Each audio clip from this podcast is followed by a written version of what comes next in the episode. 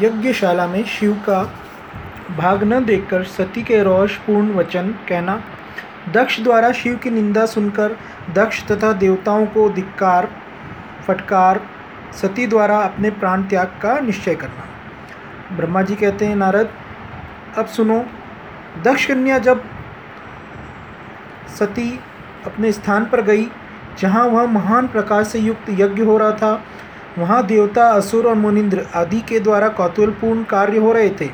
सती ने वहाँ अपने पिता के भवन को नाना प्रकार के आश्चर्यजनक वस्तुओं से संपन्न, उत्तम प्रभा से परिपूर्ण, मनोहर तथा देवताओं और ऋषियों के समुदाय से भरा हुआ देखा।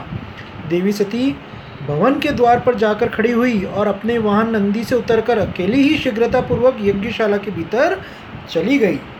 सती को आई देख उनकी यशस्विनी माता वरिणी ने और बहनों ने उनका यथोचित आदर सत्कार किया, परंतु दक्ष ने उन्हें देखकर भी कुछ आदर नहीं किया। तथा उन्हीं के भय से, शिव की माया से मोहित हुए दूसरे लोग भी उनके प्रति आदर का भाव न दिखा सके। उन्हें सब लोगों के द्वारा तिरस्कार प्राप्त होने से सती देवी को बड़ा विस्मय हुआ तो भी उन्होंने अपने माता पिता के चरणों में मस्तक झुका लिया। उस यज्ञ में सती ने विष्णु आदि देवताओं के भाग देखे, परंतु शंभु का भाग उन्हें कहीं नहीं दिखाई दिया। तब सीता ने दुस्सह क्रोध प्रकट किया।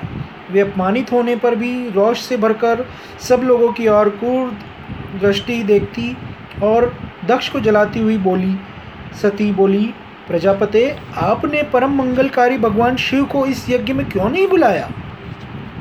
जिनके द्वारा यह संपूर्ण चराचर जगत पवित्र होता है जो स्वयं ही यज्ञ, यज्ञवेत्ताओं में श्रेष्ठ, यज्ञ में अंग, यज्ञ की दक्षिणा और यज्ञ करता यजमान है, उन भगवान शिव के बिना यज्ञ की सिद्धि कैसे हो सकती है? अहो, जिनके स्मरण करने मात्र से सब कुछ पवित्र हो जाता है, उन्हीं के बिना किया हुआ यह सारा यज्ञ अपवित्र हो जाएगा। द्रव्य, मंत्र आदि, हव्य और कव्य, ये सब जिनके स्वरूप हैं उन्हीं भगवान शिव के बिना इस यज्ञ का आरंभ कैसे किया गया? क्या आपने भगवान शिव को सामान्य देवता समझकर उनका अनादर किया है?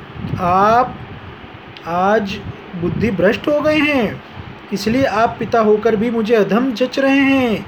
अरे, ये विष्णु और ब्रह्मा आदि देवता तथा मुनि अपने भगवान शिव के आए बिना इस यज्ञ में कैसे चले आए?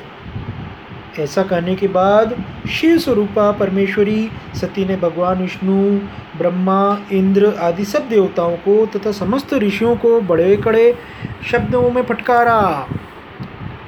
अब ब्रह्मा जी कहने लगे, नारद से, नारद, इस प्रकार क्रोध से भरी हुई जगदम्बा, सती ने वहाँ व्यथित हृदय से अपने प्रकार, अनेक प्रकार की बातें कहीं।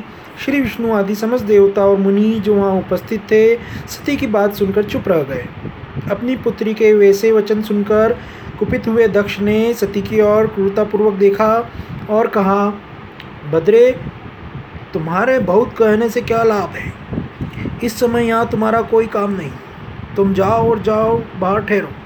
ये तुम्हारी इच्छा पर निर्भर है। तुम यहाँ आई हो समस्त विद्वान जानते हैं कि तुम्हारे पति शिव अमंगल स्वरूप है। वे कुलीन भी नहीं है। वेद से बहिष्कृत है और भूतों, प्रेतों और पिशाचों के स्वामी हैं। वे बहुत ही कुवेश धारण किए रहते हैं। इसलिए रुद्र को इस यज्ञ के लिए नहीं बुलाया गया है। बेटी, मैं रुद्र को अच्छी तरह जानता हूँ। अतः जानबूझकर ही मैंने देवर्षि की सभा में उनको आमंत्रित नहीं किया। रुद्र को शास्त्र के अर्थ का ज्ञान नहीं है। वे दंड और दुरात्मा है। मुझ मूड पापी ने ब्रह्मा जी के कहने से उनके साथ तुम्हारा विवाह कर दिया था। अतः सुचिस्मित